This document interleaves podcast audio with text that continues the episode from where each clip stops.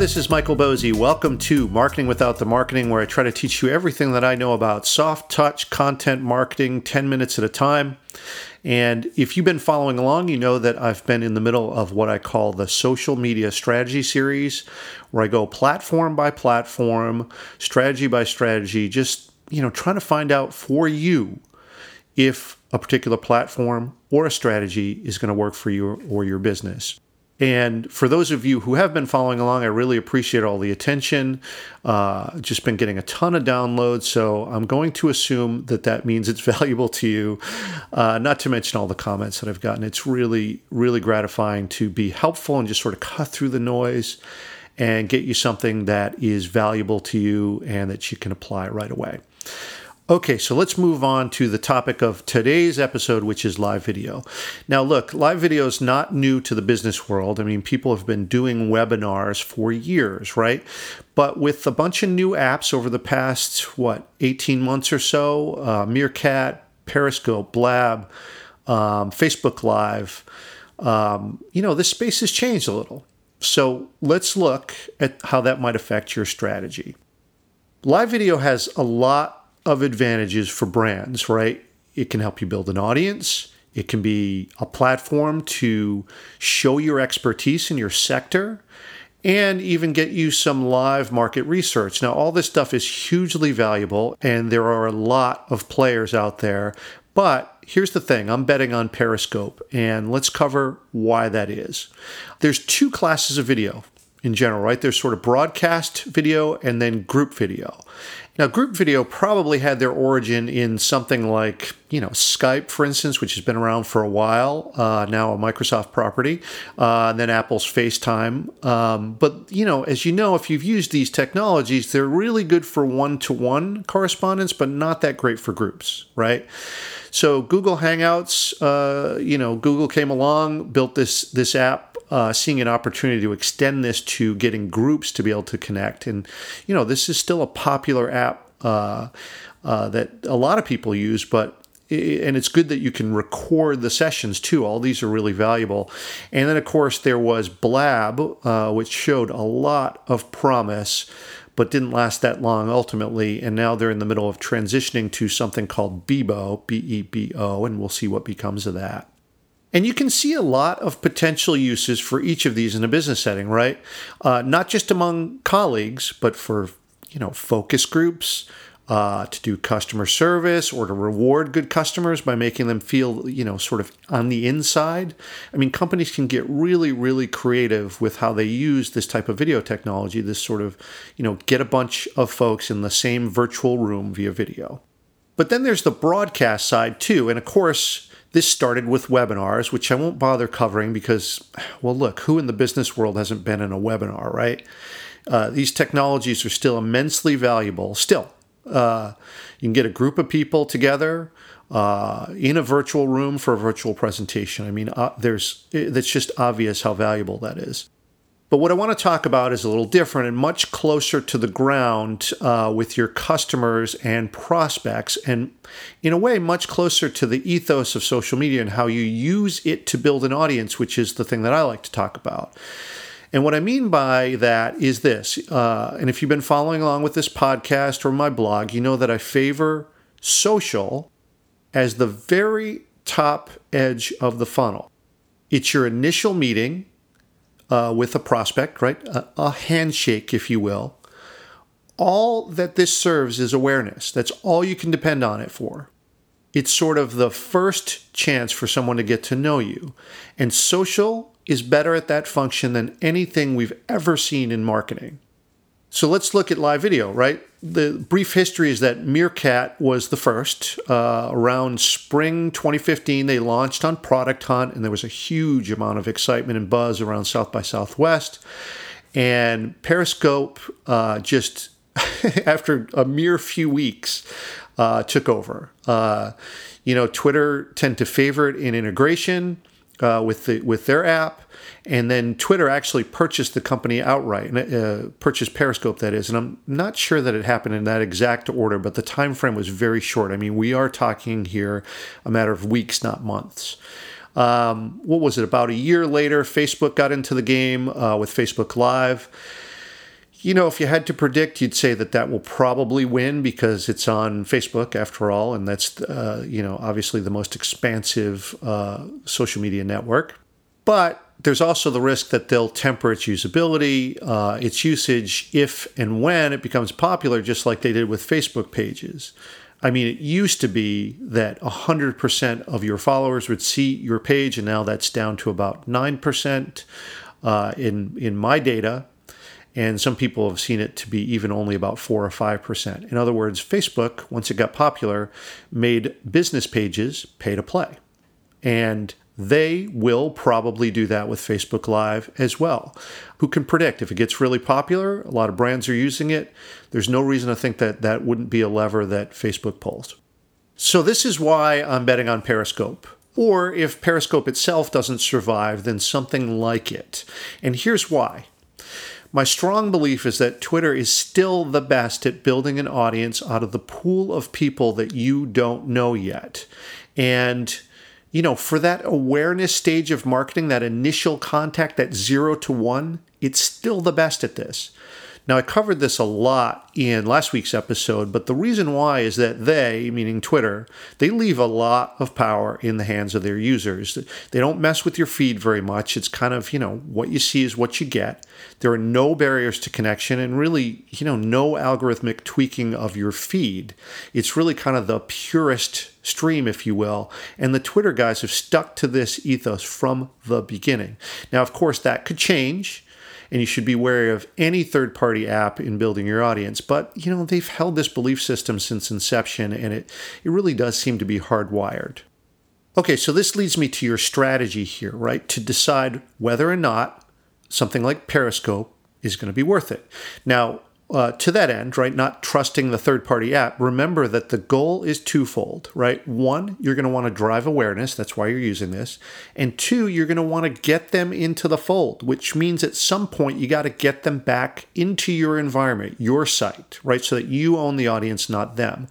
Now, of course, you would expect me to say, do this with a very soft touch. You don't want to force it. But here's how that works with Periscope. First, connect it to your Twitter account. Super easy to do.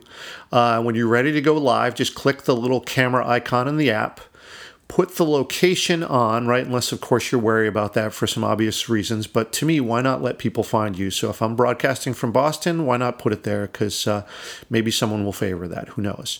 Uh, click the little chat icon to toggle who can chat with you, public or people you know. I tend to opt for public because I'm going for you know awareness and I want new folks to come into the uh, into the group. But of course, you could use this uh, for just people that you follow, and that could be a way to make this a little bit more private. And then leave the Twitter post on so that your audience uh, already sees that you're online. I'll get into that in just a second. Now, the weird thing is just before you broadcast is that the camera is actually facing out on your uh, on your phone or your device, right? So just I know this is a little strange, but just start the broadcast, and then you know there's an option to flip the camera back to you if it's going to be you who's uh, broadcasting. Yes, this is a little awkward, and I think that they I don't know. It seems that they want you to be broadcasting events, probably because that's more interesting to people than seeing a talking head ramble on about something, right? But that's how I use it. I ramble on about soft touch marketing. That's what I do, right? Okay, so now that you're live, if you're connected to Twitter, it will actually auto tweet that you are live. So, uh, so that's good. Now there's like a little beacon out there that says, "Come and join me. I'm live on Periscope." All right. So, how do you know what to talk about? Well, first of all, just obviously talk about what you know uh, something that you know very very well and maybe that you think that uh, you, you know you have some insight that maybe others don't know in your sector or uh, you know remember you're trying to find new customers new prospects. Uh, always keep it brief and tight. You know it helps to do a little bit of planning up front so that you know what you're going to talk about. But just because you're broadcasting don't abandon the principles that i'm always teaching about content marketing right? It's not about you. It's about them. Always so keep that in mind with what you're going to talk about. Now, while you're doing this, invite people to participate because they can chat back at you in real time or they can give you little hearts uh, when they like something you've said. And this leads into one of the most valuable things about the platform is that you can use this for market research. Periscope is great for this. So here's how I do that. I kind of use it as a testing ground for my podcast, right? So I got an idea and a basic framework for a topic, and then I just go live with it in Periscope. And Periscope is less polished, so you can kind of get away with this, right? You can kind of think of it as a practice. You could do this for blog posts, for videos, for an upcoming presentation. And for me, I think of it as I get the chance to talk through an idea, so I get to practice in a way and sort of hear how this sounds in a live environment and have people comment and respond, right? So I kind of do the same thing with an app called Anchor, uh, which is all about small audio clips. And I just find this type of two way feedback to be super valuable for fine tuning what the episode's going to sound like. And here's the thing sometimes they actually bring up things I hadn't thought of, right? And now the next episode of my podcast or blog or video or whatever it is for you is going to be better for it. So for you, you know, try putting a new idea out there, right? Something important to your sector, not about you or your business. So, in other words, what are the new trends out there? Um, is there anything controversial or up for debate uh, that people are talking about in your sector? Any new developments or uh, a look into what you think the future holds, right? These would be all great topics for you. Now, when you're finished, uh, the video gets saved in Periscope, and there's an option to share it via Twitter and other social apps. And for me, if I'm really proud of what I've done, I'll share it. If not, I'll just leave it on Periscope. You know, why not? Uh, and here's the thing people will be able to view the replay, though honestly, I don't see a ton of action on this. Usually, uh, live is where it's at. This is the thing that Periscope is best at. All right, so that leads to a big question. How do people know that you're broadcasting? Yes, I said that there was a tweet up front, but if you really want to get people there, you got to do a little bit more work than that. Um, it's really very simple, though. Here's what I do I write a few tweets. Uh, so, for instance, very simple, like I'll be talking about X topic on Tuesday at 2 p.m. Eastern. Hope you can join me. Something that simple, seriously. Uh, include hashtags for the topic that you'll be covering, uh, just so that you can sort of send this out to people who are following particular hashtags that are popular in your sector, right? Now, how I set these up is I'll do one uh, of these tweets about 24 hours before I plan to go live, then set one up for three hours before, uh, one hour before, and then 10 minutes before. And this is very, very simple to do with, with any of the scheduling apps for Twitter, right? Hootsuite, TweetDeck, Buffer, uh, whatever you use, it's very simple to sort of schedule this. And when I do this, I can usually get, you know, 100 or more people in the room. I mean, it's totally worth it. And you can see how it's really valuable to have a large Twitter following because, you know, now this is going to broadcast out to your Twitter followers and the folks who are, are, are finding hashtags. And it's another way that you can sort of leverage the audience that you've built on Twitter. Okay, so the last thing, and this is really important, you got to give them the next step, right? We're in the awareness stage, that's great, uh, but we want to sort of move them to the next step if they're interested, right? So for me, a simple thing is at the end of the broadcast or maybe in the middle of it, I'll just state that I have a podcast and invite them. Just, you know, I just do it very lightly. So for you, that might be to follow you on Twitter, I mean, I always get some new followers after any Periscope broadcast, which is cool. Or maybe it's sending them to your website, or really better yet, a landing page. Um, but for you, maybe it's something else. Just, you know, the big thing to remember is just make it one thing and make it super easy. No long URLs or, you know, any friction that you put up is, is going to diminish the return that you get on that. So that's about it. You know, this uh, uh, Periscope and other live broadcasting apps, uh, they give you the chance to connect with a new audience, showcase your expertise about uh, the topic you know about, get some market research, test out some new ideas, and it's super easy. So why wouldn't you try this? You know, just get in there, like anything, give it a try. You don't have to put a lot of effort into this up front. Um, and I found it to be a really valuable tool, and uh, maybe you will too. All right, so I think I'll close it out there, and I hope that you found this uh, episode to be helpful. Uh, maybe it'll give you a new thing to try. And like I said, look, you can try Facebook Live too, Meerkat.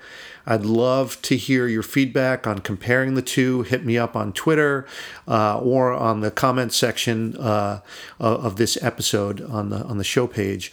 But you know, I just really think that Periscope is the one that you should start with. It's the easiest to get going, and at least for now, it's the most effective for business purposes. I mean, look, it's going to be interesting to see how that changes, but stay in touch here and I'll keep you up to date. So, very, very glad to have you as always. Uh, we'll see you next week on the next episode. And thank you, as always, for listening. Really appreciate it.